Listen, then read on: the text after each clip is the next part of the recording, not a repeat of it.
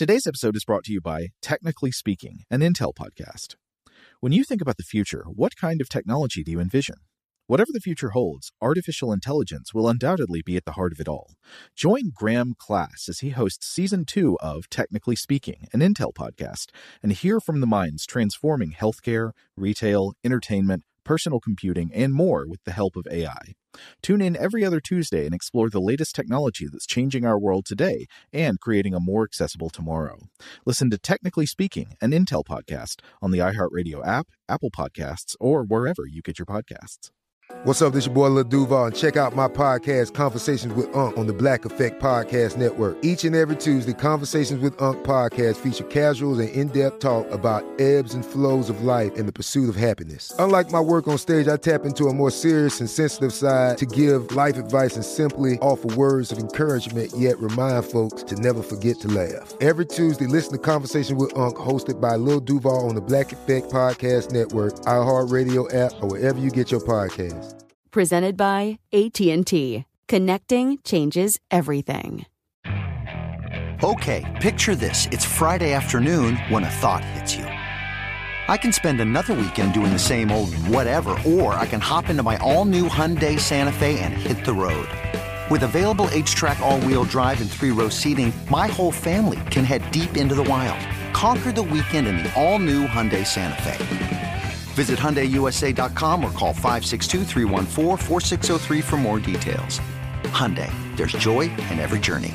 Are you still searching for your perfect place to call home? Well, now is the time to buy at Fischer Homes. If you're looking to move in before the end of 2024, May could be your last opportunity to start building your dream home and close before the year's end. If you're hoping to move in even sooner, Fischer Homes also has homes that are move in ready and waiting for you, where you can start enjoying the benefits of homeownership even faster. Schedule your personal tour with a new home advisor today at FischerHomes.com and make this spring the season you find your perfect home sweet home.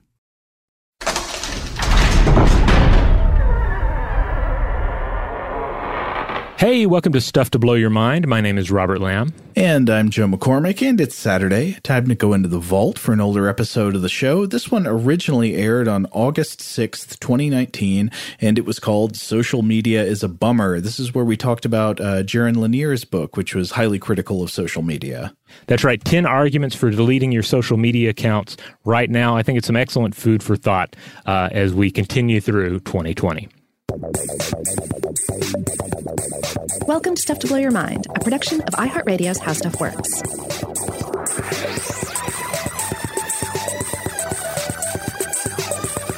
Hey, welcome to Stuff to Blow Your Mind. My name is Robert Lamb. And I'm Joe McCormick, and we're back to a subject that may be familiar to you if you've been listening to the show for a bit. It's the next battle in the war against the machines. That's right. Uh, you know, it, as we've already discussed on the show, and I think it's obvious to most of our listeners, the wonders of interconnectedness that the web have uh, have, have, given us have also uh, unleashed some less than satisfying realities. You know, we, we worry about smartphone addiction and uh, the, the degree to which these, these devices and the many apps they have on them have been engineered to game our attention. And then of late, there's been growing attention given to the role social media has in uh, in uh, you know playing into uh, you know corporate and state manipulation, endangering democracy, our personal freedom, and our happiness. Mm-hmm. Uh, we've we've recorded uh, a few different notable episodes on these topics. Right. So I know you and Christian a while back did an episode. Uh, now this was years ago now, so the, yeah. the research has come a long way since then. I think, but you did an episode on what the measurable psychological effects of social media were. Correct. Yes. and and th- there's still i think this is still a developing field. Like i notice a lot of conflicting findings when i read right. up on this. Like is social media making us more lonely more depressed whatever? It seems like the answer to that question is it's complicated. Right. And and i think we'll discuss a little bit of this later on too that you know it also depends on how you're using social media what your role is. Are you using social media as part of your job etc yeah. Uh, then we also you and i robert did a couple of episodes within the past couple of years uh, called the great eyeball wars mm-hmm. that were primarily about the attention economy, about the fact that our our devices and specifically, especially like social media platforms on those devices, but other platforms also are uh, because they make their money by getting you to use them and pay attention through you know advertiser dollars. Like you are the product on these right. platforms, you're not the customer, uh, and your attention is what is being sold to the advertisers. They're addicting us, and they're addicting us on purpose, pretty much. Right. Like one of the I think the handiest metaphors is that a, social media app on your smartphone turns your smartphone into a tiny slot machine. Yes. But it's but while a Vegas slot machine is is is programmed to steal all of your money. Mm. Uh, this slot machine, this tiny slot machine, is programmed to steal all of your time your time and your attention. Mm-hmm. Yeah, it wants you using it as much as possible. And the the numbers on this are kind of freaky. Like when when you actually measure how much time people spend on their smartphones, uh, especially looking at apps like Facebook or you know other social media apps, they don't usually like what they find out when those numbers come in. Right, and certainly we do have tools on a lot of our smartphones now to track uh, our screen time and to to keep tabs on, it, and even set up little barriers to uh, excessive use. Mm-hmm. But as far as I I know, like most of that stuff is still very voluntary, and we're not dealing necessarily with the default settings on a phone. Right. Um, or, or, certainly when you get a new phone, you tend to bring over your your sort of legacy settings from the former phone. So, uh-huh. um, you know, I, I, think there's a there, there's a huge argument to be made that. Uh, that these companies are not really, uh, you know, going in head first in, in the, the battle to reduce your screen time. Right. Uh, and then also we did a more recent episode called the Doppelganger Network, where we talked about uh, we, the jumping off point for that was an article that uh, we read by uh, Robert Sapolsky, the neuroendocrinologist, I think at Stanford, and he uh, and he made a comparison between the effects of social media use and, and digital media more generally, and uh, the, the psychological conditions like Capgras delusion that cause this rift between recognition and familiarity in the brain. So it creates a kind of uh, a kind of strange alienated world where where, where normally you'd pair these experiences of cognitive recognition, you know, knowing that you recognize something you see and the feeling of familiarity with it, but that is kind of torn asunder by the dynamics of social media. Yeah, and and so I, I don't think you know the, the idea, this argument that oh the, the, so the social media uh, is potentially dangerous. That it's that it has uh, you know ill effects. This is probably not new.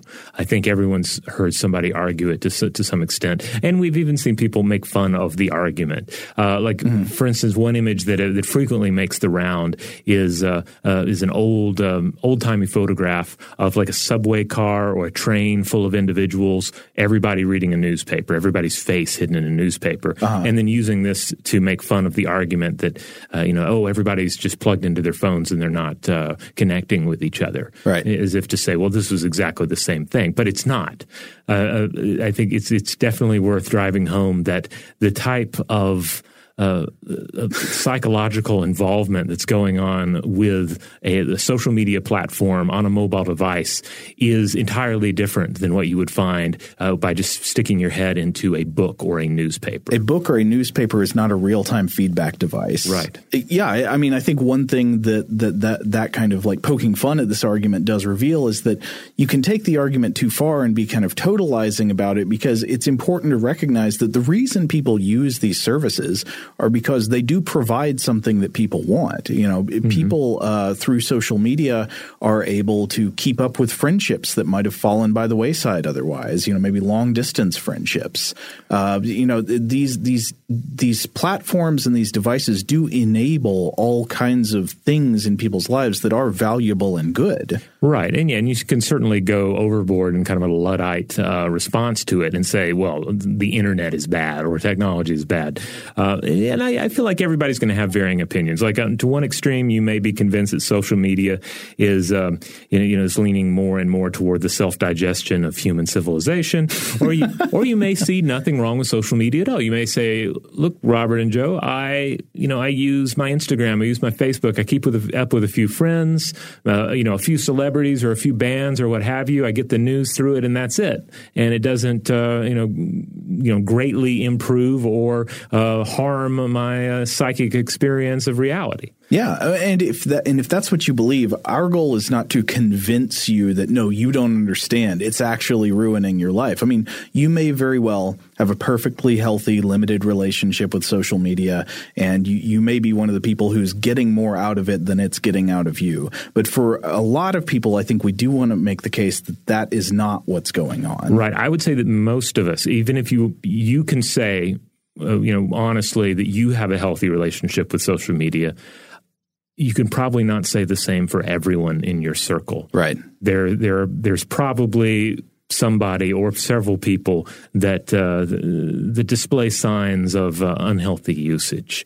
So, in this episode, you know, we're gonna we're gonna look at uh, at some arguments against social media. Specifically, we're going to be discussing uh, an author by the name of Jaron Lanier and his 2018 book, 10 Arguments for Deleting Your Social Media Accounts Right Now. It's a great title. It gets right to the point. It does. and it is a, a fabulous uh, little book that uh, Joe and I both both read for this episode. It's uh, it's short. It's something on the order of what, 146 uh, pages long. It's extremely accessible. Like he did not make this a, you know, a high high high level computer science intellectual argument. It is written so that I think pretty much anybody could understand it. It's very accessible. It's very ground level, and I, I think it makes a pretty compelling case that at least well, he, his argument is that social media in the business model that exists today is doing more harm than good, and our best way of fighting that harm is to have everybody get off of these platforms. Right, because this will force the uh, the, the, companies involved uh, to actually implement changes. Right, and and so his his argument is not one against technology, and it's not even necessarily against one, uh, one against. Um, a certain form of social media. Right. It's against a particular business model that powers social media. And that business model, I think, is, is, what he ends up calling the bummer business model. It's a business model that is paid for by behavioral modification. Yes, bummer. B U M M E R, which uh, Lanier uh, says stands for behaviors of users modified and made into an empire for rent.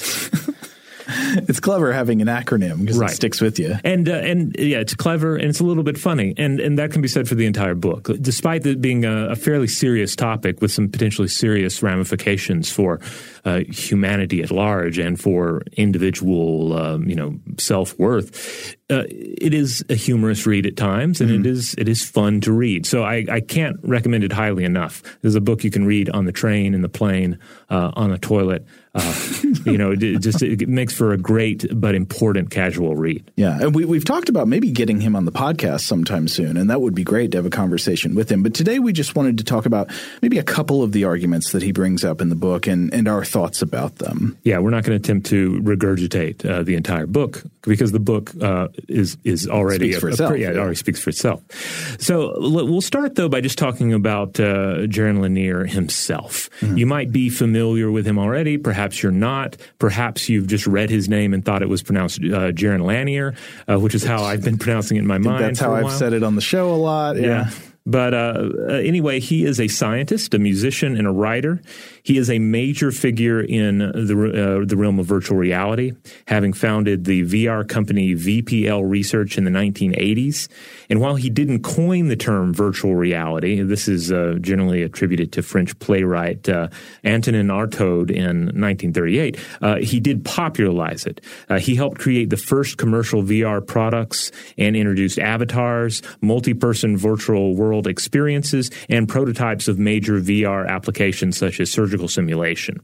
He was involved in the creation of the Nintendo Power Glove. Really? Yeah. Oh, now you're playing with power. Yeah, which uh, you know, which I have to say, the Power Glove. I never had one as a kid, but uh-huh. I, I, saw people with them. I knew people who had them, and it it was this this instrument of wonder. Mm-hmm. Uh, I don't think it was all that practical uh, no. as a gaming device, but it, I think it inspired a lot of people. And I also love seeing, especially 1990s science fiction, where they have reused a Power Glove as part of like a cybernetic uh, you know outfit for somebody. Uh-huh. Uh, anyway, he uh, he was also involved in, with the uh, in, with the uh, creation of the headset apparently for the 1992 film The Lawnmower Man. So you're really bringing out the hits here. Yeah, I think this is probably not the stuff that usually gets highlighted about his career. well, but it's this you know some of the stuff that I think some of our listeners might be uh, familiar with. Exactly. I should point out that he's not credited on Lawnmower Man, but he does get a thanks on the the the far superior sci-fi work Minority Report. Oh, okay.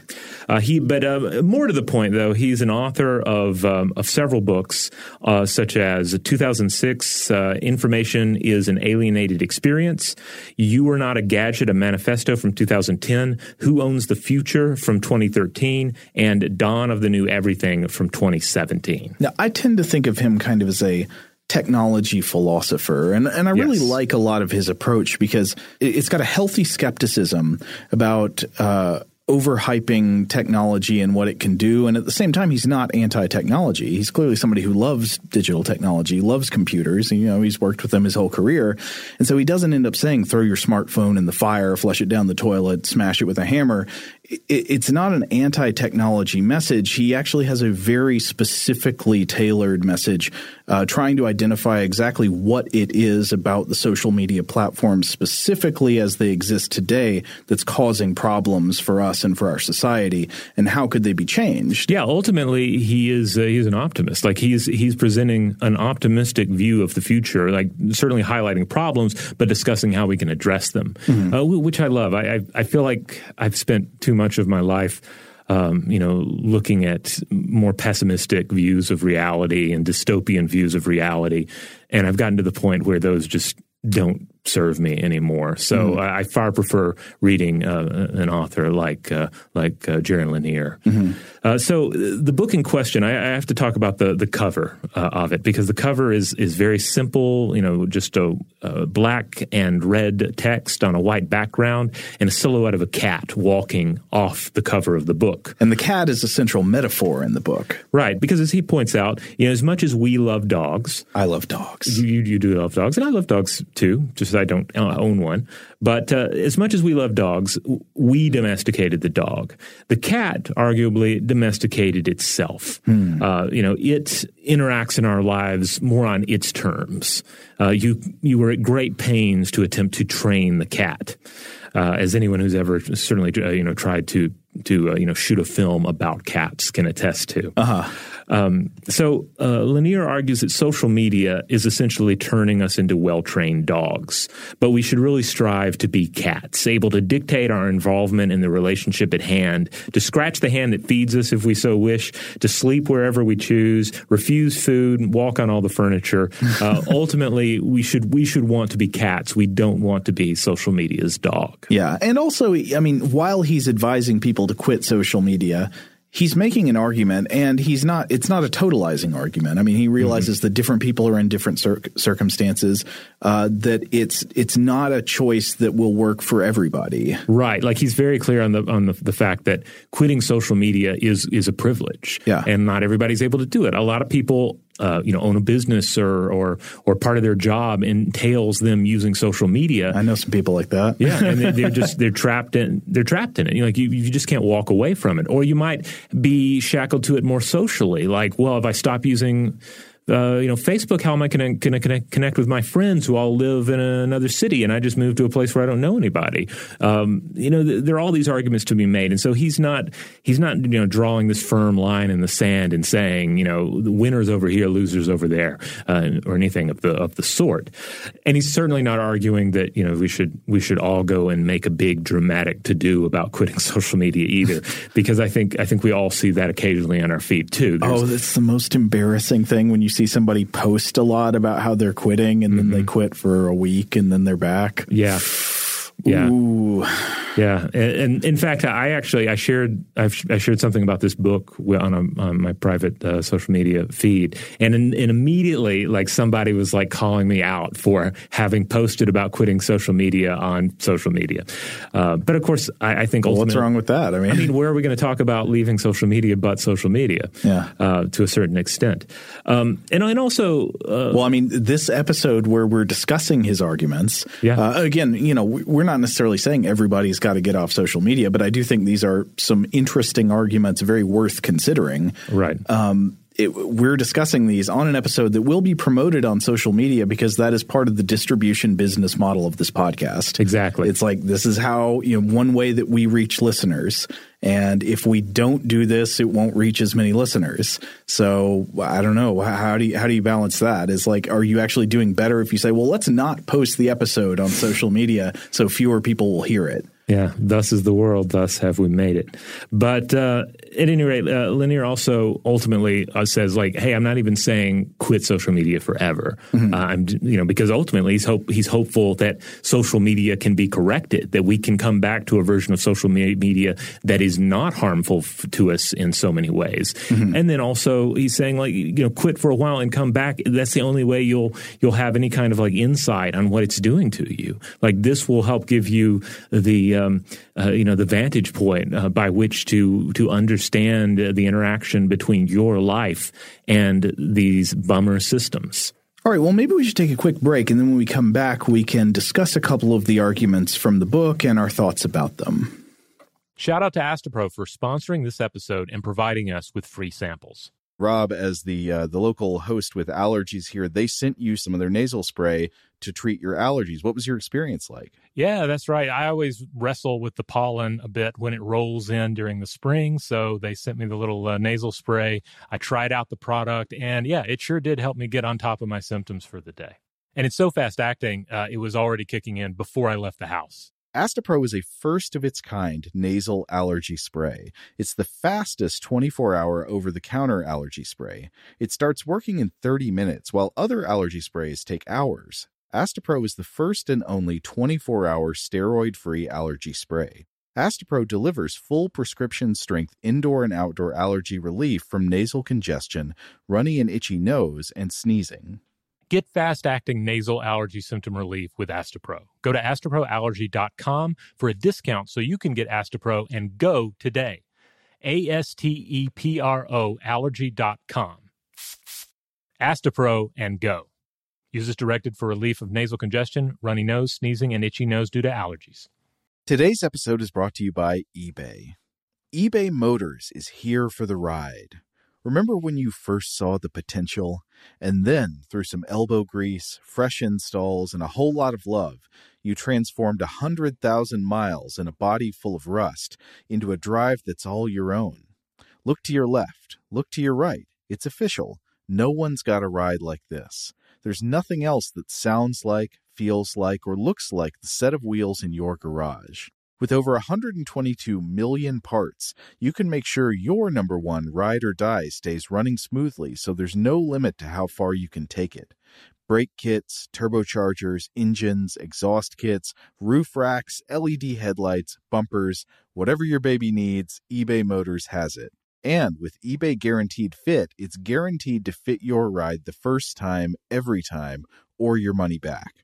Plus, at these prices, well, you're burning rubber, not cash. Keep your ride or die alive at ebaymotors.com. Eligible items only. Exclusions apply. Today I'm going to give you some straightforward advice on how to deal with naughty kids. How about instead of timeouts, time ins? Time for you to start paying some bills.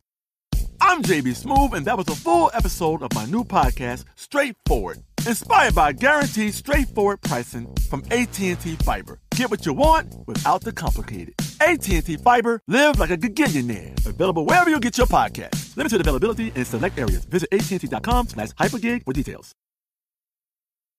Today's episode is brought to you by Technically Speaking, an Intel podcast. When you think about the future, what kind of technology do you envision? Whatever the future holds, artificial intelligence will undoubtedly be at the heart of it all. Join Graham Class as he hosts season two of Technically Speaking, an Intel podcast from Ruby Studio in partnership with Intel. Explore the future of technology that's rapidly evolving our world today with the help of AI. There's still so much work and research needed to fully understand the power and potential of AI, and Intel is at the forefront of implementing AI in revolutionary technology that's changing the world we live in for the better. In each episode, Graham interviews the minds transforming medicine and healthcare, retail, entertainment, personal computing, and more while pioneering new uses for AI in these spaces. Tune in every other Tuesday and explore the latest technology that's changing our world today and creating a more accessible tomorrow. Listen to Technically Speaking, an Intel podcast on the iHeartRadio app, Apple Podcasts, or wherever you get your podcasts. All right, we're back. Uh, so again, uh, the book we're discussing is uh, Jaron Lanier's 10 Arguments for Deleting Your Social Media Accounts Right Now. You're probably wondering, what are those 10 arguments? Mm-hmm. We're not going to regurgitate all 10 arguments here. If you want to know what they are, you should pick up a copy of it mm-hmm. because without even opening the book, all ten are listed on the back. Right, which is which is, per, which is handy. You know, you can just you can instantly see what you're in for. We're going to be talking about, I think, basically four of the arguments and uh, and discussing them a bit here for you. Yeah, some in more depth than others. Uh, now, one thing that we should talk about up front, because it's sort of a foundational argument that feeds into all the others, is his point that, in Lanier's words, due to social media, you are partially losing your free will. Mm-hmm. Uh, so, one of his core arguments, uh, on which many of the others rest, is that social media is at heart a mass program of behavior modification for rent.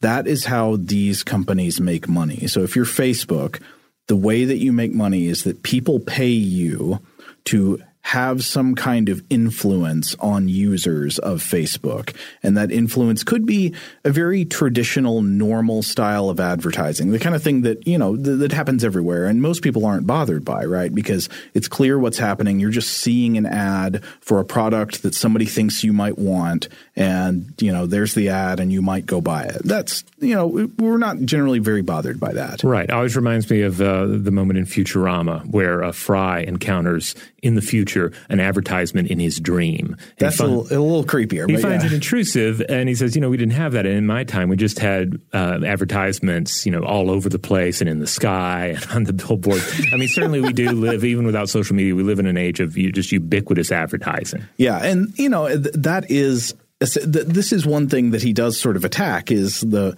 the problem that the web arose on an advertising pay for model.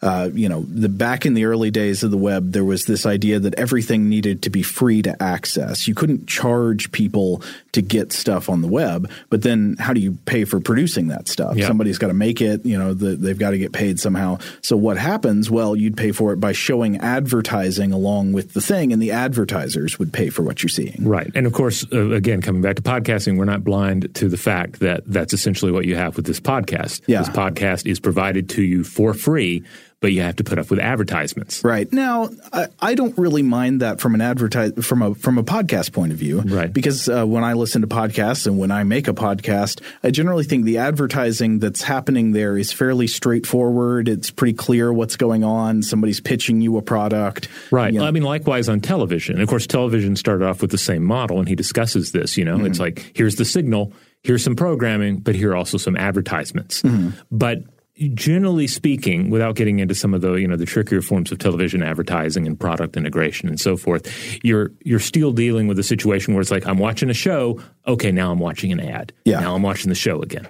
Right, but even when, even with other things, you know, like uh, uh, sponsored content and stuff like that. I mean, I think there's there's a big difference between what's clear and what's sneaky. Yeah. I think generally people tend to be okay with advertising when it's clear what's going on, when you know they're told who's paying for what they're seeing, and it's clear what the person who's paying for what they're seeing wants them to do. Usually, it's like buy my product or mm-hmm. become a member of my service or something like that. that. That that's the kind of thing that I usually feel fine about. That most people tend to feel fine about.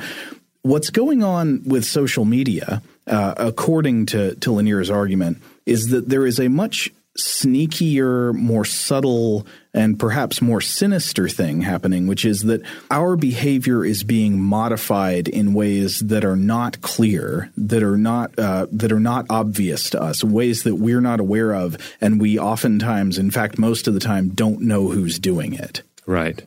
And I think we all have those moments using a product like Facebook where something an advertisement will pop up or or perhaps a, post even made by a friend will pop up, and you'll stop for a second and wonder why was that served to me? Like, yeah, what, why am I seeing this? Yeah, what is what have I done? What sort of interactions on my part or dim, you know uh, demographic information on my part has led to this being put in my face? Uh, but there's a good chance that it is it's either serving the uh, like the supply model of Facebook, which is trying to keep you engaged on the platform for as long as possible. Mm-hmm. So that that's one thing. They just want to keep you on there so they can be, modify your behavior more, gather more data about you, show you more ads. Uh, so that's one thing. They might be just showing you it, it to you because the, their vast collection of data shows that when you see stuff like this, you use Facebook for a longer period of time, right? Or you log back on more often later in the day. Uh, so that might be one thing, but the other thing might be that you're seeing that thing because somebody has targeted you for some kind of effect. They want to generate some kind of effect. And this could be a like become my customer kind of effect, or it could be something else. It could be an effect like we want to make people stay home instead of go out and vote today. Now, at this point, I do want to, to drive home as well that one thing that Lanier is very clear on is that he is making no argument that there is like a room at Facebook or Twitter or wherever uh, where like evil operations go on. That there's like a sinister cabal uh, in any of these organizations that are sitting down and saying, "What can we do to destroy the human soul or anything like that. Right. There's not a mwahaha committee. Right. There is instead, uh, there is, well, well, I mean, there are decisions being made by people about what types of incentives will be algorithmically optimized. Right. And so so that is something where it's not like the humans who operate in these companies don't bear responsibility. Right. They do, but they're not they're they're generally not trying to ruin the human race. They're they're not trying to say well, what's the worst thing we can do to our users. Right. That would that would just be a simplification of something that is a lot more complicated. Yeah. And it's taking place not on the scale of even an of an individual or individuals, but taking place on the the scale of a corporation. What Lanier argues is that bad business incentives which prioritize behavior modification are leading to the creation of algorithms that sort of automatically commit these these behavior modification schemes. And so behavior modification can be linked to traditions in the behaviorist school of psychology, which flourished in the 20th century. We, have talked on other episodes of the show about like B.F. Skinner and behaviorism. Behaviorism sometimes gets demonized, and there are definitely really good reasons to be historically critical of the the behaviorist trend in the history of psychology, but it also wasn't entirely wrong. Like behaviorism, I think could be credited with trying to make psychology a more objective science. But it also, you know, a common criticism is that it sort of treats the human brain like a black box. You know, conditioning goes in, behavior comes out, and whatever happens inside just isn't really important. But one thing that it did show is that if you treat the, the human brain like this kind of like mystery machine mm-hmm. where you just kind of like put conditioning in and keep calibrating until you get the output behavior you want, you can actually change behavior in an extremely effective way like that. Uh, like, you know, behavioral conditioning can be very powerful. And Lanier's, uh, Lanier's argument is that modern social media is sort of almost a, a perfect vehicle for refining behavioral conditioning because it can collect extremely minute data about you and lots of it. Uh, because of course it has you know the, this connection to, like it, it records everything you do and all the stuff you do on social media there's actually a lot of things you do on social media that they can learn a lot about from your brain states to where you are through location tagging to what you spend money on you know your linked accounts to the words you use reflecting your moods like they can they know a lot about you and about how what they show you affects what you do Right. Like, you know, I, I would be loath perhaps to say that they know us better than we know ourselves, but they're, but I feel like they often, these platforms often know us better than we are perhaps prepared to admit to ourselves. Yeah, well, they know things about you that are different from the way you think about yourself. Yes. They know about you from a behavioral conditioning standpoint where they can track in a really minute way what conditioning goes in and what behavior comes out. We tend not to think of ourselves that way. We tend to think of ourselves from the inside out. We think about our own mind states. You know, uh, we tell a narrative about our behaviors in which everything is rationalized to make sense. So it's often, we feel kind of demeaned when it's suggested that we are vulnerable to behavioral conditioning. It's like, mm-hmm. no, no, no, I'm not, you know, it's like how people think advertising doesn't work on them. Right. You know, like, no, I'm not more likely to buy a product because I saw a commercial for it. But you know, yeah, you probably are. I mean, you, we just tend to think we're more mentally ind- independent of uh, the effects of stimuli than we actually are. Or we will will criticize it and say it doesn't affect us on one platform, and then on another we'll celebrate it mm-hmm. uh, without naming any names. One might use a particularly uh, uh popular, uh, you know, music streaming service, mm-hmm. and you might go, "Wow, I really love the algorithm on this thing. It really knows what I'm into. It yes. gets me. It keeps giving me musical suggestions that are that are totally on point. Yeah, uh, and the, you need to, you have to stop sometimes. Like, well, I guess that's a good thing, but is it really? Yeah. Uh, so social media platforms, they can gather all this data about you, but also they have extreme psychological power over you. I mean, especially uh, the big one to think about is Facebook. Uh, just like it's this almost perfect machine for maximizing potential in behavior modification. It can make you feel and think what it wants with astonishing effectiveness just by showing you certain things that it has figured out that when it shows these things to people like you, you tend to react by behaving a certain way. Mm-hmm and then of course it can just keep calibrating those uh, those efforts more finely and finally uh, finally with extremely high quality feedback based on the way it tracks your behavior in all the ways we mentioned earlier. So this this is his basic argument, and you can see that companies like Facebook are interested in in always getting tighter and tighter control of, of the data and feedback about you in these sorts of ways. I was just reading a story the other day uh, in the MIT Tech Review about Facebook being involved in funding research on a wearable headband that could supposedly read your thoughts. Ugh. Now, I don't think we should get overly alarmed about like this one particular news story because mm-hmm. this kind of technology is probably very crude at this point. You know, it, it doesn't tell you a lot today. Yeah, we're not going to go from like zero to Black Mirror in uh, a year on this particular front. Right. But I do think the fact that Facebook is funding this kind of research should tell us something. They want to get deeper, they want to go further. They want to get closer and closer to your brain to know exactly how you're reacting to things in real time all the time. They want they want sort of like infinitely precise and finely calibrated data about you. And why would they want that? It's because it gives them better control over what you do, and that control can be rented out to sponsors. And again, and those sponsors could be fairly straightforward. They could be somebody trying to get you to buy their brand of shoes, or it could be a government trying to control what you do on a certain day, or uh, or control how you feel about a political movement. Absolutely, and uh, and the, certainly the, the, the involvement of of uh, of other states or operatives acting on the part of um, on the behalf of other states has has certainly been in the news a, a great deal recently. Well, yeah, it's very strange that like that. I don't know if people would have predicted ten years ago. Maybe they did, and I, I wasn't aware of it. That social media would start to become a major um, statecraft and national security concern. yeah. Yeah, I mean, well, I think we were all probably in the you know in the in the same boat. You know, for the most part, when social media started up, it just seemed like a thing that was a fun way to connect with a few other people that you knew and maybe meet some new pe- people. It's cool. That, yeah, and it was you know for the most part, you know, it was just uh, you and friends and potential new friends on there, and your parents weren't on it yet. Uh, major politicians were not on it yet. Um, major governments were seemingly not involved yet. Uh, well, I mean, it's the.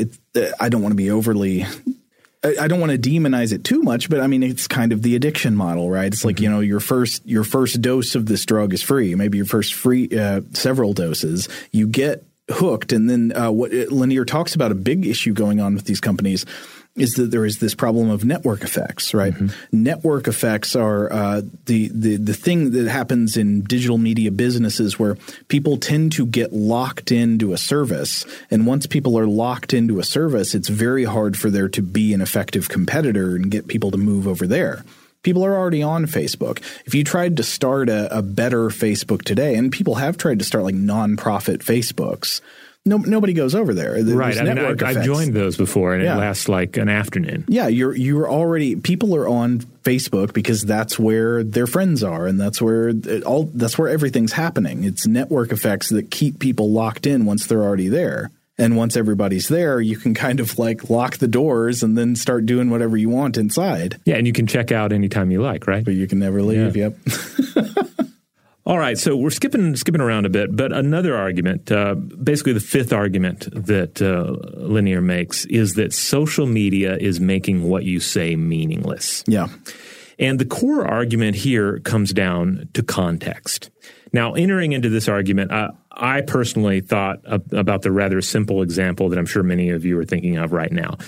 An, an, ambiguous text message or email that is taken out of context because there are limitations to what we can typically convey in these, you know, limited, generally short form communication formats. Uh, you know, an emoji can only do so much to provide context to what you're saying. You ever notice how if you listen to a friend of yours talk about something, it sounds normal and fine. Mm-hmm. But if you listen to a snippet of a stranger's conversation, they sound like a complete moron and it's like embarrassing. Or, or at, at best, like a, a cryptic alien, mm-hmm. where you're just like, what, what, what, what was that? I'll never know. But do you know? I mean, and it's not like strangers happen to be like there's something wrong with people you don't know as opposed to people you do know mm-hmm. is that when you know somebody, you have context based in their personality and your relationship with them. What they're saying makes sense to you, right? Because you know them and you know how they generally think about things and all that. Uh, if you were, if you didn't know this person, you just happened to overhear them as you know you walk by on the sidewalk and they were saying the same thing that would normally that would sound normal to you as part of a conversation. You might think like, "Wow." what the what a freak. I know. I, people probably think the same thing about me all the time. Oh, I'm sure people think that about me. I mean, I, I, think about this all the time. Like, I'll be out somewhere having a conversation about Highlander 2: The Quickening, and mm-hmm. I'm like, what do I sound like? What kind of what kind of idiot do I sound like to somebody who doesn't know me? I mean, I probably uh, maybe I sound that bad to people who do know me, but no. All right. So, but anyway, coming back to Lanier here, he, he he's getting some of this applies to his case, but basically he's saying that yeah, with context or the lack of context, you know, it comes down to the lack of individual control over context on social media, mm-hmm. and he points to two extreme examples of this online to sort of uh, uh, you know better illustrate what's happening uh, elsewhere. So, like the two extreme cases would be when um, when you have legit ads popping up on, say, terrorist recruitment videos on YouTube, which was yeah. which was a problem uh, at least early on, is that you would have a legitimate advertiser and ultimately an Ill- illegitimate content or an illegitimate user, mm-hmm. and those would be matched together. And the context would would be you know accidental and terrible. Yeah, platforms are juxtaposing content without understanding what that content is, and it very often doesn't reflect well on any of the content, or certainly on some of it. Right. And then the other example he brought up were uh, when you have uh, images uh, of, say, uh, women and girls whose uh, whose images are, are, sexualized or incorporated into violent media without their consent. Yeah. Again, that's like a, a that's, that's, horrible, and it is uh, an extreme example. But uh, he argues that these extreme cases are possible because social media in general robs us of control over context. When we express ourselves online, we have no idea how that expression will be presented specifically to anybody else. How often is there some public controversy about like a tweet? Where mm-hmm. you know somebody is like uh, somebody's like hey i found a tweet by x celebrity you know where they said something that looks really bad and then that person defends themselves by saying but you took it out of context right and what what you really feel about this of course is going to vary highly case by case because maybe the context changes the meaning of it and maybe it doesn't. Right. But when it's just presented as a snippet, like you that individual doesn't have control of the context. Maybe you have control of the context, but but they don't. It's similar when, and you, we certainly see this uh, in our political cycles as well. You know, something that a, a candidate said or wrote uh, ten years ago. Uh, is is you know twenty years ago, what have you, uh, is taken out as a snippet and presented, mm-hmm. Uh, often without uh, either without context or without like complete context as to what they were talking about. Right. Uh, and you know, in in some cases, I mean, anytime you're quoting somebody, you are you are literally taking them out of context. Right. But like, uh, th- there are ways that being taken out of context can be pernicious, and then there, I mean, there are totally normal ways to do it too. But, but then again, is is when when something is taken out of context, there's kind of implied by that statement that context is usually in place. Yeah, and and it's like saying who who left the, this toy on the, the, the kitchen floor? Uh-huh. Let's put it back where it goes. Right. You don't want to live in a reality where the toys are always on the kitchen floor. Right. In which context is always out of place. Yeah. And uh, and so that's ultimately what he's getting at with social media. I'm, I'm going to read just a quote uh, from his writings here. Quote, we have given up our connection to context. Social media mashes up meaning. Whatever you say will be contextualized and given meaning by the way algorithms and crowds of fake people uh, who are actually algorithms match it up with what other people say. And he continues, speaking through social media isn't really speaking at all. Context is applied to what you say after you say it for someone else's purposes and profit. So essentially, we have surrendered context to the bummer platform, he's saying, uh, rendering communication, quote, petty, shallow, and predictable. And as such, only the extreme voices, the the worst of us, the loudest, the you know the most acidic voices in our culture are going to be the ones that rise up. Oh yeah, I mean this is a whole other point he makes that I guess we're not going into in depth, but mm-hmm. I mean he argues that these platforms necessarily promote the worst voices because the worst voices tend to drive engagement. Right. And the platforms want to drive engagement. What gets people using the platforms more, keeps people glued to Twitter, glued to Facebook. It's like whatever gins up the most negative emotion. Right. And uh, one quick word on engagement. One thing that he, he hammers home a number of times in the book is that when you hear the word engagement used in a social media context, what we're talking about is manipulation. So uh, try to think about that next time if you're attending a meeting or reading an article, uh, sort of like especially a pro social media argument, uh, you know, about social about uh, engagement. Just uh, switch it out for the word manipulation and see how the taste fits you. Mm. But call it engagement, call it manipulation, uh, whatever you like. it ends up creating this environment where everybody has to play that game in order mm. to be heard, and of course that means it changes the way that say legitimate journalistic uh, um, uh, publications uh, have to play the game. You know, you have mm-hmm. to uh, lean into even uh, you know more ridiculous headlines, for instance. Yeah, clickbait. Clickbait headlines in order to get that precious engagement, and that can have an eroding effect on uh, on the institutions of journalism them, themselves. Oh, absolutely. I mean, uh, well, that also goes with the just like it is the most uh, the most toxic or most whatever voices gin up the most negative emotion tend to be promoted on these platforms because they drive engagement. The same can be true of topics. Mm-hmm. So like you might not say that well my voice is toxic, but like whatever topics get people the most like upset and worried and aggravated and angry and all that, those topics are going to be favored by algorithms that are trying to increase engagement. So they know, you know, I think a lot of times um, publishers of online media know that there are certain topics that get people really upset, and those will be the highest performing articles on the or videos on social media those days. Yeah, like think of chemicals as engagement. Like which yeah. chemicals are most engaging when you get them on your skin?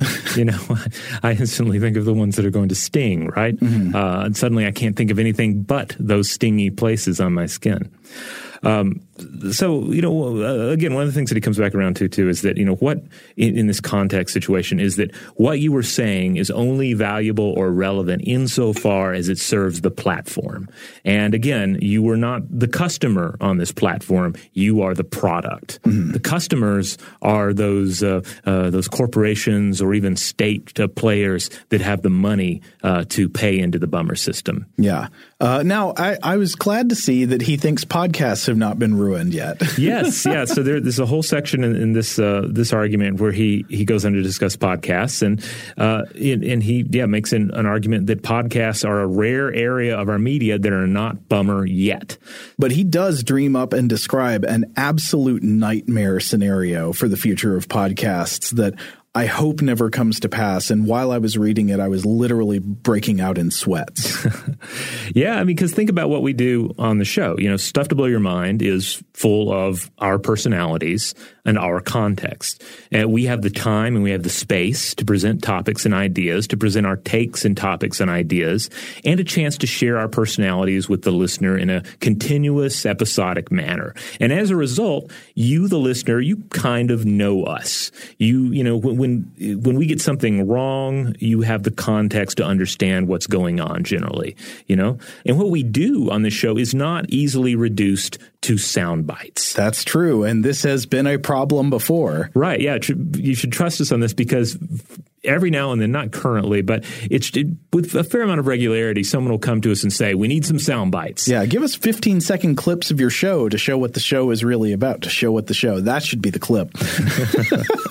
but no, it's like it's impossible to do when you try to pull out 15 seconds of our show, nothing sounds right. I mean, nothing really makes sense on its own that's that short. Yeah, we're not we're not a zinger factory here. We're not uh, calculating celebrities or wannabe celebrities, and we're not actively trying to play the soundbite game. We're not trying to play the bummer game with this show. Uh, but to, to, clarify all this and really explain what he's talking about, uh, Lanier devises a way to quote ruin podcasting, uh, and then he adds, "Nobody do this, okay?" no, so somebody's going to do it. I mean, I yeah, I can I can see it happening. Okay. Basic, so what does he say? Basically, he describes a sort of podcast aggregator app that serves up snippets from podcasts with ads, of course. And the resulting situation would be that podcasts would then be incentivized to produce the sort of content that lends itself to this format. Mm-hmm. So fiery, you know, extreme, attention grabbing sound bites. The kind, okay, so imagine clips of podcasts that are that are prioritized the same way that like tweets or Facebook posts or YouTube videos are prioritized by the content uh, recommendation algorithms. Right. So just basically like pulling out the most egregious and like uh, I- I- negative emotion conjuring moments of things. Yeah, and the horrible Out, outside of context. Yeah, and the horrible thing is that I can well imagine the marketing on such an aggregator. You know, it would be something like, "Don't have time for all the podcasts in your life? Well, now you don't have to. Let Telepod pick out the best parts of the shows and topics you love and serve it up to you in an easy to consume dose of wonder that fits into your busy schedule." And I and it sounds kind of convincing, you know? It's like, yeah, I'm busy. I don't have time for a whole bunch of hour long podcasts. There's so many of them. Why not let the algorithm slice out just the choice cuts from all my favorite shows and give them to me? Friends out there in podcast land, if this happens, boycott. I do Yeah. not do this. Do not. Unless you're already this type of show that is, you know, leaning because there are shows out there that do lend themselves well to uh, to this sort of thing, not necessarily by design, but just by sort of the sort of the type of topics they're already covering or the individuals involved, the personalities involved, you know, and, and, and it's not saying that you know that they're villains because of it, but I think there are a lot of great shows, and you know, hopefully ours is on that list where yeah, you you you can't cut out these little segments and expect the uh, the host organism to survive or to be able to communicate what it's trying to communicate. It's going to be called Pod Butcher. And if Pod Butcher came to pass, you know, I can tell you that we would not be able to produce the sort of show we produce now that you presumably like if we had to satisfy such an algorithm. And what you like would have even less to do with it because you would have handed your likes and choices over to Bummer, just as we, uh, you know, w- would have handed over context itself. And the interesting thing is, Lanier is not the only person or the first really to, to recognize the death of context in social media. Uh, I was looking back at an article from 2012 in Forbes from Susan Tardanico, uh, and she wrote, quote, every relevant metric shows that we are interacting at breakneck speed with frequency through social media. But are we really communicating? With 93% of our communication context stripped away, we are now attempting to forge relationships and make decisions based on phrases, abbreviations, snippets, emoticons, which may or may not be accurate representations of the truth. And we can we can actually go back even even farther on this notion as well. Um, on the show in the past, I've discussed the work of futurists Alvin and Heidi Toffler. Uh, they wrote a, a, an important 1970 book titled Future Shock, Yeah. which was also made into a uninformative, but also kind of um, more entertaining than informative uh, Orson Welles narrated TV show. Uh-huh. That's also that's wonderful in its own right. But the book uh, w- was pretty great, and in it they discuss the apparent and possible disruptions of the human experience and human society due to rapid advances in technology. And I would like everyone to consider this quote from uh, Future Shock, 1970 again. Quote, rational behavior in particular depends upon a ceaseless flow of data from the environment. It depends upon the power of the individual to predict with at least fair success the outcome of his own actions. To do this, he must be able to predict how the environment will respond to his acts. Sanity itself thus hinges on man's ability to predict his immediate personal future on the basis of information fed him by the environment. And me personally, I would extrapolate uh, this to the digital environment that we've grown increasingly dependent upon. Yeah. You know, it's like every day, like multiple times a day, over and over again, we're plugging into the digital environment and checking out of our physical environment as being a main determiner of our behavior uh, but it's not an environment that's chiefly mechanically dominated by things like, uh, you know, everyday Newtonian physics that we can predict pretty well. Right. It's more like every, the the main environments that we're participating in are like a giant, you know, super complex slot machine. Yeah. Where you you pull the lever and you know you can pull the lever in a few different kinds of ways, and you don't know exactly what's going to come back out at you. So this is this is the the the, the digital context, the digital environment, uh-huh. and I want everyone to keep that in mind as I continue reading this quote from the Tofflers here. Quote, when the individual is plunged into a fast and irregularly changing situation or a novelty loaded context, however, his predictive uh, accuracy plummets. He can no longer make the reasonably correct assessments on which rational behavior is dependent. To compensate for this, to bring his accuracy up to the normal level again, he must scoop up and process far more information than before, and he must do this at extremely high rates of speed. In short, the more rapidly changing and novel the environment, the more information the individual needs to process in order to make effective, rational decisions. And of course, there are limits to our speed. Yeah. So anyway, the, the Tofflers, I think, really strike a chord with our current situation in this passage, at least from my standpoint. I mean, sanity itself hinges on our ability to predict our immediate personal future on the basis of information fed to us by the digital environment. And here we are attempting to communicate, act, and absorb knowledge in a social media environment that makes it impossible to control the information fed to us, absorb it all properly, and control the context of our own voices. Yeah, yeah, all true. I, think, I mean, it's it's kind of scary. I mean, to think about the fact that I, am quite sure that nobody, there is nobody at Facebook who fully understands all the decisions made by the, you know, the content recommendation algorithm that creates the Facebook feed right? I mean, yeah. there. I mean, maybe they could go. Maybe they have some way of going through if they could look at an individual one and say, okay, here are probably some reasons why you were shown this, why you were shown that. But they can't like they can't predict it all. You know, you can't generate one of these feeds just uh, you know with your own brain. Yeah, I mean, and we're we're ultimately we're just continuing to understand what and to what extent uh, you know the harm is. Mm-hmm. Uh, I I was looking around. Um, uh, at uh, some various uh, uh, you know posts and sort of industry thoughts about um, about how social media has been linked to, to struggles with depression and anxiety. Yeah. Uh, and there are actually some serious discussions going on within the journalism field where journalists often feel the need to maintain a social media presence or are mandated to and are forced to deal with the resulting, uh, actually, I mean, actual trauma and PTSD. Oh, man. If you're a journalist, especially working in some kinds of fields, you mm-hmm. are going to be inundated day in and day out with with hateful messaging from people who don't like whatever you're you're saying or doing in your career. Uh, people telling you to go kill yourself. People telling you that you're a fraud. And you know, and heaven, yeah, and heaven forbid your um, your gender, your gender identity, your uh, your your race, or um, or what have you, uh, you know, happens to to you know put you in the the, the lines of sights of you know particular uh, uh, uh troll groups on yeah. social media. Totally. And and I know that there is a kind of common reaction, I think especially from people who don't deal with this problem themselves mm-hmm. to say like, you know, it's just people it's just trolling, just get over it. You know, it's just trolling. Like you are probably just failing to imagine what it is like. to to actually face this kind of like hate and abuse all the time.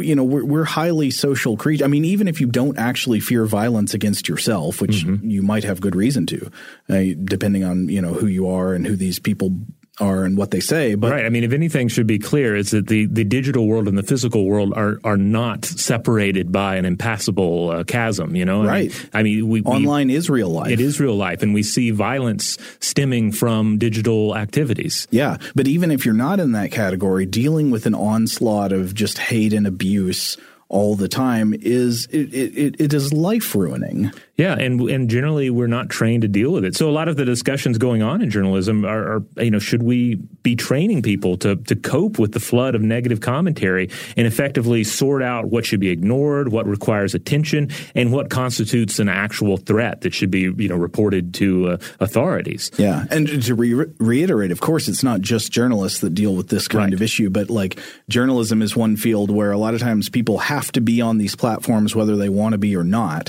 and also also, by the nature of their work, just natu- uh, just attract a lot of negative attention. Right. If if, one, if someone wants to learn more about this, uh, I, I, should point out that uh, Kyle Bessey wrote a great post just last month at uh, journalism.co.uk titled "How Social Media Impacts Mental Health in Journalists." And of course, in thinking about all this, you know, it comes back to the fact that like this is the reality we've built for ourselves. Mm-hmm. You know, I mean, it's it, it, through this complex interface of you know of corporate interests and algorithms and, and so forth. But still, like this is the world we've made for ourselves. We've created we've created uh, you know through our use of technology these new uh, pitfalls and these new perils uh, to social engagement. All right, we need to take another break, but after this, we will be back with more of our discussion. Today's episode is brought to you by eBay. eBay Motors is here for the ride. Remember when you first saw the potential? And then, through some elbow grease, fresh installs, and a whole lot of love, you transformed a 100,000 miles and a body full of rust into a drive that's all your own.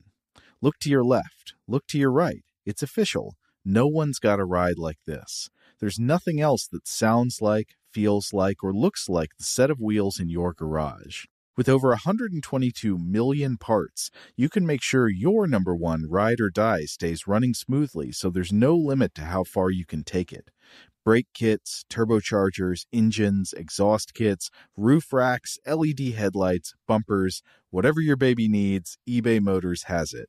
And with eBay Guaranteed Fit, it's guaranteed to fit your ride the first time, every time, or your money back.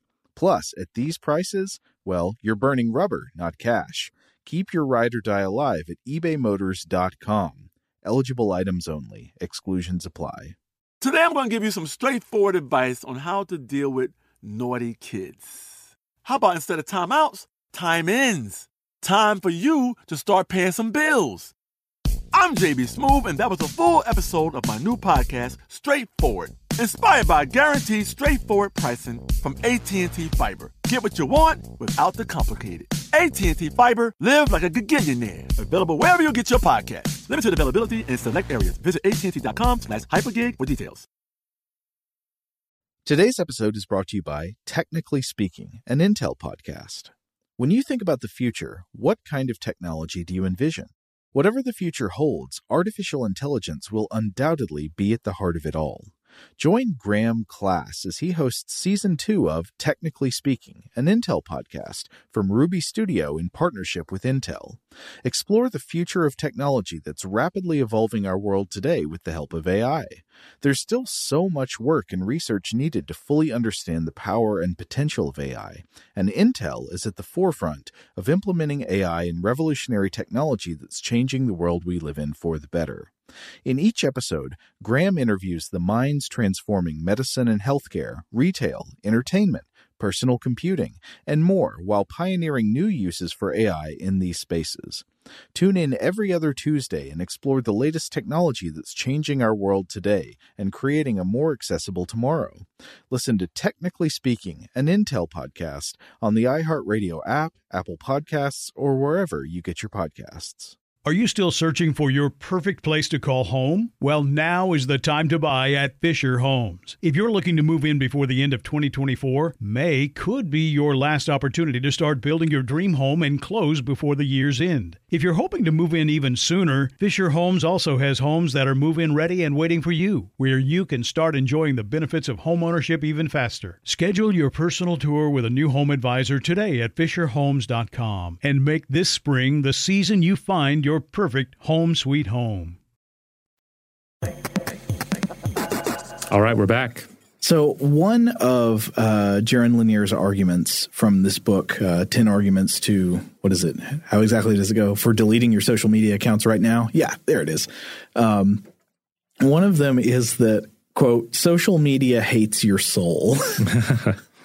now, Robert, uh, what what are we to make of this? So th- this is this is argument ten. So mm-hmm. this is the like the, the final all encompassing argument. So in a sense, it's almost a little bit unfair for me to skip to it because it it hinges upon all the arguments that he's made. Mm-hmm. But uh, it's not going to spoil the book. No, it, it's not.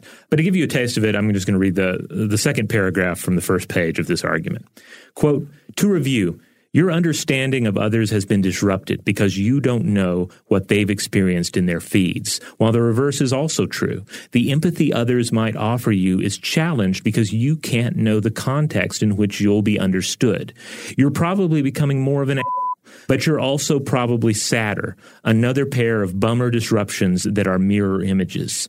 Your ability to know the world, to know truth, has been degraded, while the world's ability to know you has been corrupted. Politics has become unreal and terrifying, while economics has become unreal and unsustainable, two sides of the same coin that's pretty bleak, and it's hard to imagine just from that paragraph that he is ultimately presenting an optimistic uh, message. Though he is, he is, yeah. Uh, but you know, he's he's saying though that look, Bummer's behavioral modification is taking place not only at an individual scale, but at a societal scale. In this, its reach is more like a religion, and it's and it concerns not only the way you live your life online, but what it means to be a person at all. Yeah, which uh, again may sound a bit extreme and a bit out there, but uh, I think he really makes a strong case for this. Uh, first of all, coming back to free will, which we talked about earlier, free will is central to most religions. You're you're hard pressed to find a spiritual model in which humans are mere automatons. But under Bummer, he argues, free will isn't destroyed, but it is assaulted. It's degraded. You have less of it, and certain parties wind up with more alongside you know their wealth and power that they've already accumulated or are accumulating as they uh, take more and more of your free will. You know, and this actually I think does uh, does go along with I don't know. So we've talked before about the coherence of the idea of free will on this mm-hmm. show, and I'm sure we're going to get a lot of kind of like uh, materialist pushback yeah. on the idea of free will, saying, "Hey, wait a minute, free will is an incoherent concept." I think you could make that argument based on some definitions of free will, but in this sense, the sense that he uses it, I, I think free will is an important thing to consider and is a real concept. Basically, it me- free will means um, the feeling that you have control over your own behavior by understanding the influences on yourself and thinking about them consciously. Right. And, you know, you can never understand all of the influences on yourself, but there are definitely ways in which you can be in a system where you, you feel like you understand most of the inputs that are coming in on you and you can process them consciously in your decision making versus a system like uh, like a kind of uh, behavioral modification system where you in fact don't know you're being influenced. You don't know who's influencing you and this is all opaque. You're just suddenly producing behaviors that feel alien and you don't know why you're doing them. Yes.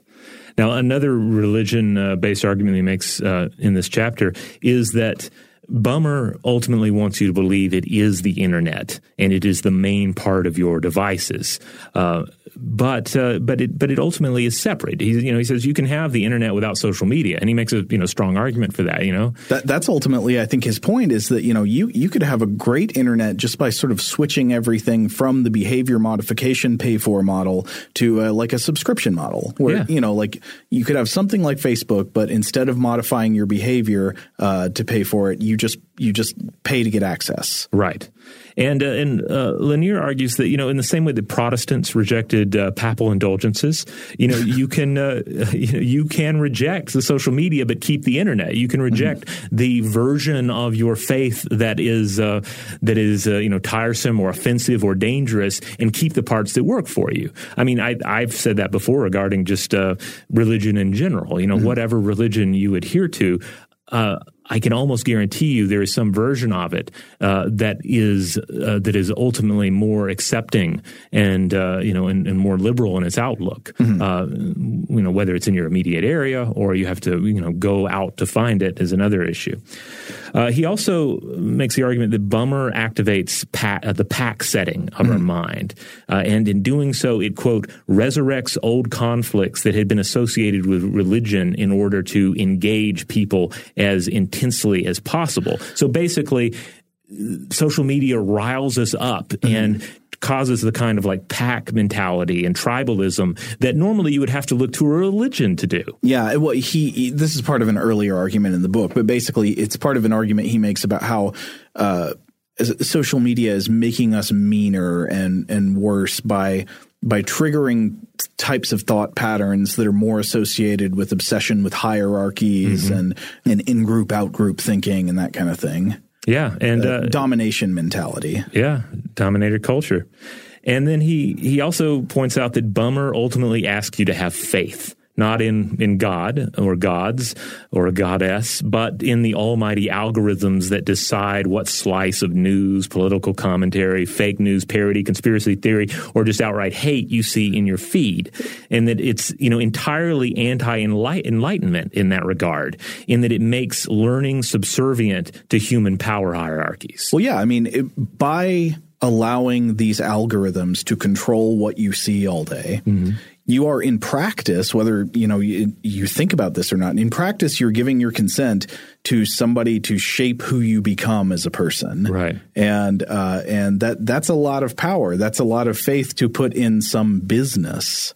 He goes on from here to discuss another destructive force in human discourse: memes. Oh. Um, so this is I don't know. This is one of these areas where when I talk about memes, I feel like I often just come off like an old person, an old grumpy person who doesn't understand how the kids talk. You know, complaining about memes. But yeah. no, I I am with you there. Even when I see a meme that's funny, and I see them all the time. You know, I'm not I'm not above memes. It's like yeah, some are really funny and I like them but there's a part of me that always sort of rebels, and I think it has to do with what we were talking about about context earlier. Mm-hmm. I, you know, I worry about meme culture degrading the context of, of original images and text in a way that that just constantly batters down our defenses and batters down our desire to understand things in, in, in, their original meaning. Yeah, he, he writes that memes may, at first, you know, when we first engage with them, they might seem to amplify what we're feeling or trying to say. Yeah. And, you know, for instance, somebody posts a bit of uh, it's news or a thought, and you back it up with, like, what do you see in so many Facebook responses or I guess on other social media platforms as well? You see, like, GIFs and memes mm-hmm. that seem to be sort of an amen, brother other kind of a, mm-hmm. an argument or, or, or some other interaction with the content.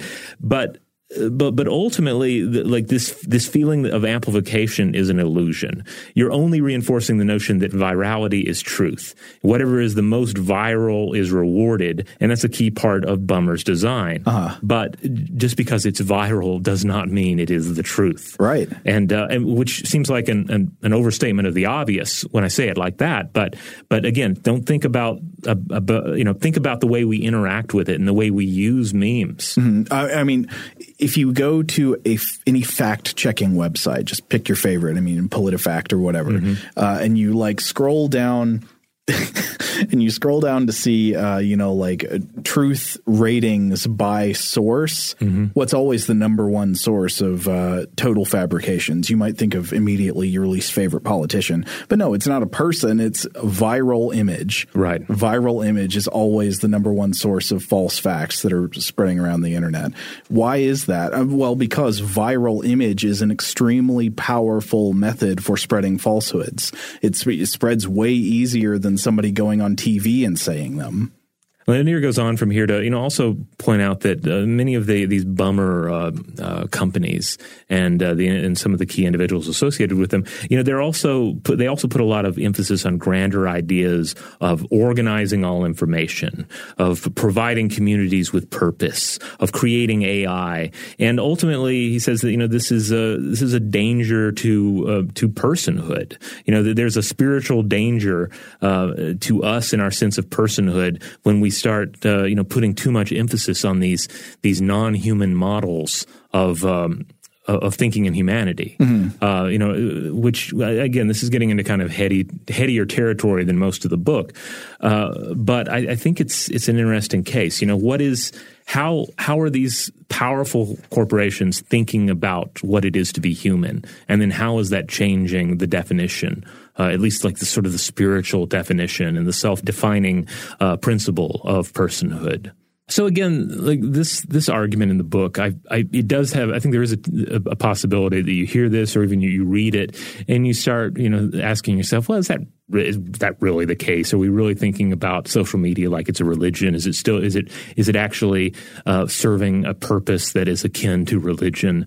And I, I I think I think he makes a strong case. I think that I think it's one of those things where you kind of like you wake up one day and you realize, oh, I I have joined the church of social media, mm-hmm. and I've actually I've been attending services for years, uh-huh. and I didn't quite realize it. You know, uh, I you know you tend to think of, of a religion as you know as this as a as a church or a temple as these images of gods, mm-hmm. and you don't think of, of the the roles that they they play in a culture. And how even as uh, you know for the most part in, in, you know in many cultures there is a movement away from these organized religions you know there's this there's this possibility that we are we are rebuilding something that operates in, in, in much the same way or maybe in just some of the same worst ways. yeah, without, without, without some of the same without providing things. some of the best. Because I've you know I've, as I've discussed in the show before, you know I think there I think religion and spirituality, uh, that they both have tremendous benefits uh, to individuals and certainly to uh, uh, to societies. Mm-hmm. And uh, you know, you can get that sense of community with a, a religious organization. You know, they can do. Uh, a great deal of harm uh, if they are, um, you know, if, if, they have toxic beliefs uh, wound up into their their fabric, mm-hmm. or the, they pr- they promote uh, toxic personality dynamics. Sometimes, yes, yes, certainly. But, uh, but, but yeah, we we would what we don't want to do is certainly to to put all the, of that aside and then rebuild. Yeah, like like you say, a, a, new digital religion that is based on most of the worst qualities of what came before.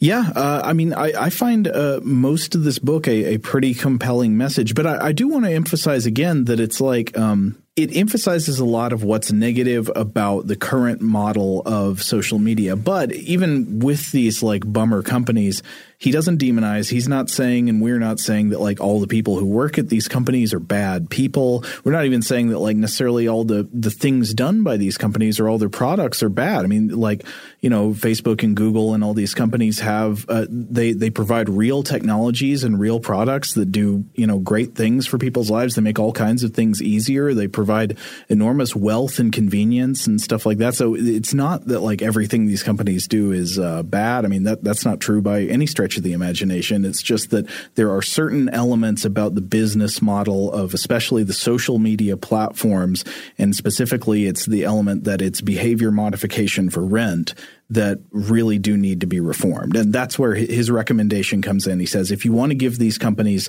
financial incentive to reform, delete your accounts. Right. Yeah. The, the the bummer illness is is there in social media. Yeah. And the only way to get rid of it, to rid the host of that that uh, infection, is to step away from it, to have to create this financial incentive uh, for those uh, for these corporations to change.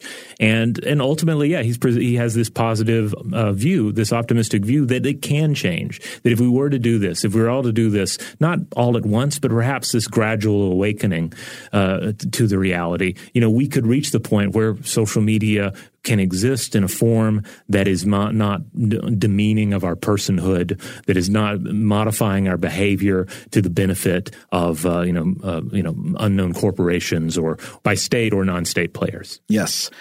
There, so there are a ton of other arguments he gets into in the book that we did not have time to address today. Of course, we're, you know we're not going to address everything in the book. If we can get Jaron Lanier to come on the show sometime, I'd be interested in talking about some of the other ones. Uh, yeah, especially. Uh, but also, I'm interested in hearing from listeners who who disagree, maybe who uh, or you know agree or disagree. Because uh, one thing I recognize is that I think I have an emotional predisposition to bias in favor of these arguments. Mm-hmm.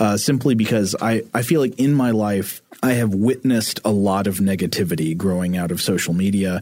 I personally, emotionally, don't like platforms like Facebook and Twitter, and tr- and so you know, I, I have got a predisposition that makes this seem this all seem good to me. So I'd be interested in hearing you know the arguments presented to the contrary uh, that, that would go against my biases that say no, maybe it's not as bad as he's uh, representing. Right, and likewise, if anyone out there has quit social media, if you have deleted your social media accounts, uh, I'd be interested to hear your take on how that went. You know, mm-hmm. why you know why did you do it? Uh, did did you accomplish what you hoped to accomplish by stepping away? Uh, you know, all this is a fair game for discussion. So again, the title of the book is 10 Arguments for Deleting Your Social Media Accounts Right Now by Jaron Lanier. That's L-A-N-I-E-R. It's, uh, as of this recording, it's currently available in hardback and it's coming out in paperback very soon. Yeah. If it's not out by the time this episode publishes, it will be coming out soon. Yeah. So, uh, again, highly recommend this read and would love to hear from listeners who read it as well.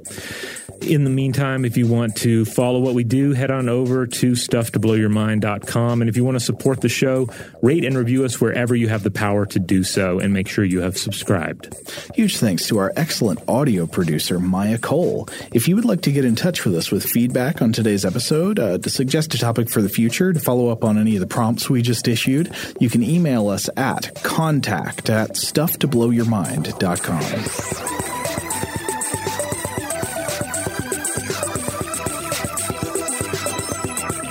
Stuff to Blow Your Mind is a production of iHeartRadio's How Stuff Works. For more podcasts from iHeartRadio, visit the iHeartRadio app, Apple Podcasts, or wherever you listen to your favorite shows.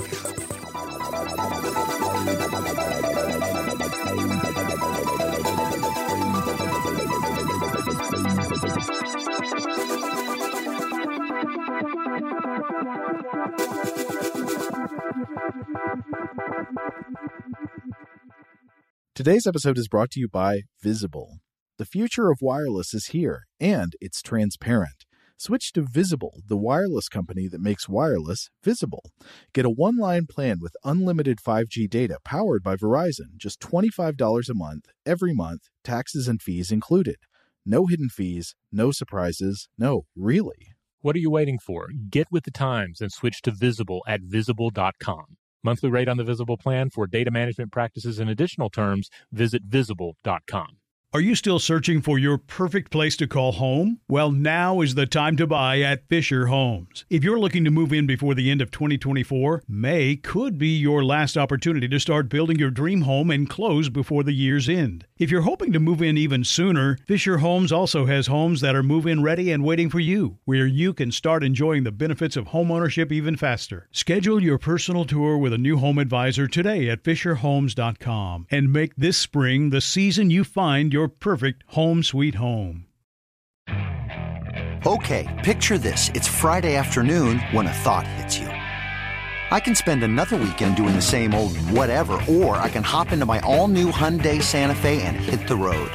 With available HTRAC, all wheel drive, and three row seating, my whole family can head deep into the wild. Conquer the weekend in the all new Hyundai Santa Fe. Visit HyundaiUSA.com or call 562 for more details. Hyundai, there's joy in every journey. Xfinity has free premium networks for everyone this month, no matter what kind of entertainment you love. Addicted to true crime? Catch killer cases and more spine-tingling shows on A&E Crime Central. Crave adventure? Explore Asian action movies on Hi-YAH. Searching for something extreme? Check out skating, snowboarding, and more on Fuel TV Plus, the global home of action sports. And find crowd-pleasing bops on iHeartRadio's Hit Nation playlist. There's new free shows and movies to love every week. Say free this week in your Xfinity voice remote.